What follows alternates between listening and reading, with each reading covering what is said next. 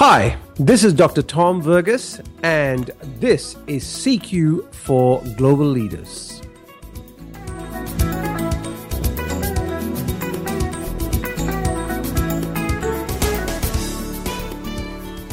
This is the last dimension in the cultural mirror, and this dimension is called femininity and masculinity. And once again, similar to the term of polychronic and monochronic, it's a term that's used in the literature, you know, and in the field. This is what we refer to it.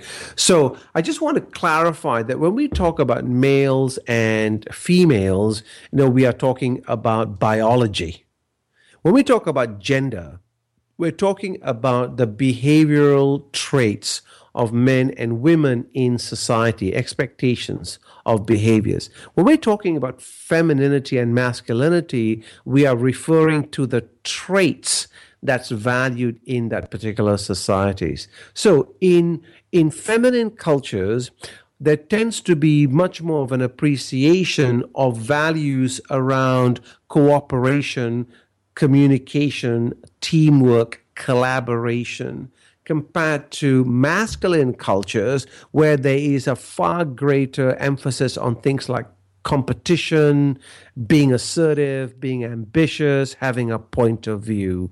You know, so those are the differences on either end of the continuums. Countries which score very high on the feminine scale are countries such as Sweden, Norway, Denmark, Finland, so the, the, the Scandinavian countries. And if you can just imagine the rungs of a ladder, if you think of a ladder, you'll find that in highly feminine cultures, the rung of difference between males and females are in fact very, very low. So you'll find males and females doing all sorts of different jobs. You know, paternity leave, where fathers can take time out, is not at all unusual in Scandinavian countries. In fact, countries like Norway, as a father, you are required to take paternity leave. Otherwise, you will lose the bonus for that. Whereas in masculine cultures, going back to the analogy of a ladder, once again, the rungs are quite high. And so I remember years and years ago working with a client where we introduced paternity leave for an organization here. And, you know, in the first six months, no one took it up. And when we did focus groups to find out why that was the case, the feedback was, well, it's a career limiting move, so why would I do it? And uh, it was until one of the senior leaders did it you know then it just became okay. So it, think about conversations in meetings you know in masculine cultures you tend to be far more competitive. There's a whole kind of boisterousness about it. A lot of sporting analogies get told in masculine based cultures whereas in feminine based cultures it's just kind of a, a softer culture. Doesn't mean it's not as effective. It's just a different style of working on that so, why don't you plot yourself on where you see yourself on that dimension? What I will also be doing is you will see that I have a few visuals of some of the different countries and their cultural mirrors. And I invite you to look at them, compare them, see where you are and whether you agree or disagree with them. And once again, this is just an indicator. It doesn't mean that everyone in that particular culture is on that mirror and that's where they are, but it's an indicator that it's a preference. Okay, a preference where most people in that culture have a preference to be on either side of the dimensions. So a question that's constantly asked is is it which is better? Is it better to be on the left-hand side of the mirror or the right-hand side or are we looking at a place in the middle? My my response to that it's not a matter of being better, it's for us to be more global as a global leader, to be culturally intelligent, how do I develop the repertoire to be able to work across? You know, how do I work across? How do I build the flexibility to work across? Now, I may have a preference to be on one side, but how do I actually change that to actually be on the other? You know, growing up in Malaysia, I came from a very relationship based culture. But working in Australia, working in with clients in the West, I've had to also develop a task focused orientation. Okay, so it's about balancing the both. Because if you can balance the both, that then provides you the yin and the yang, okay, which is really what we are looking at developing as culturally intelligent global leaders. So, there you have it the nine dimensions of the cultural mirror.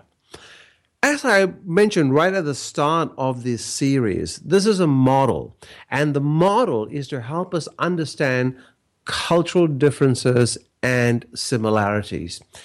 And my challenge to you as a task when we were going through the model was for you to plot your own mirror.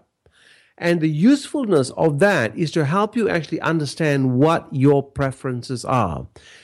A key thing whenever we are working with someone from a different culture is to actually understand our own culture. And remember, culture is subjective and culture is relative. We are always doing a comparison. And I talked about that in one of my earlier podcasts. And remember that whole concept around night and day. Night wouldn't exist without day, tall wouldn't exist without short fat wouldn't exist without thin, cold wouldn't exist without hot. You're, we're always doing a contrast. And when we are dealing with people of different cultures, inevitably we are doing a comparison and a contrast. And we tend to use our culture as the norm. Okay, we use our culture as the base and compare others to that. So, in fact, people who think their culture is always superior, the term that we use for that is called ethnocentric. Ethnocentric is when I compare everything compared to my culture. And what we want to do as global leaders is actually become more ethno relative, which means how do I actually appreciate cultures for what they offer and appreciate the differences?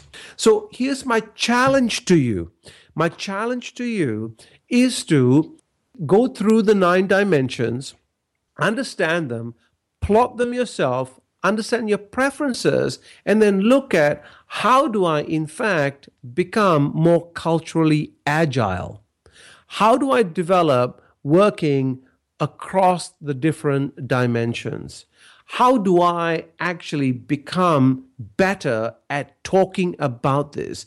Another useful aspect of the mirror is it enables us to talk about culture and cultural differences in a academic manner. So you can actually say, oh, I wonder if that person's behavior is because of this. And it saves you from just that general stereotyping. It helps you engage in conversations. So use the model.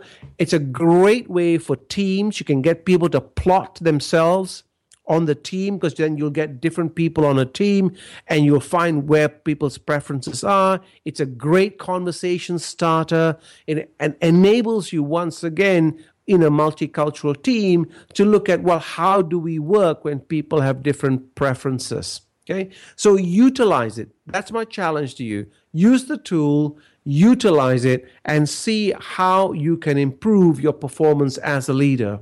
And of course, it goes without saying if you need more information, then reach out to me either via email or phone, and I'll be happy to engage with you further on this topic.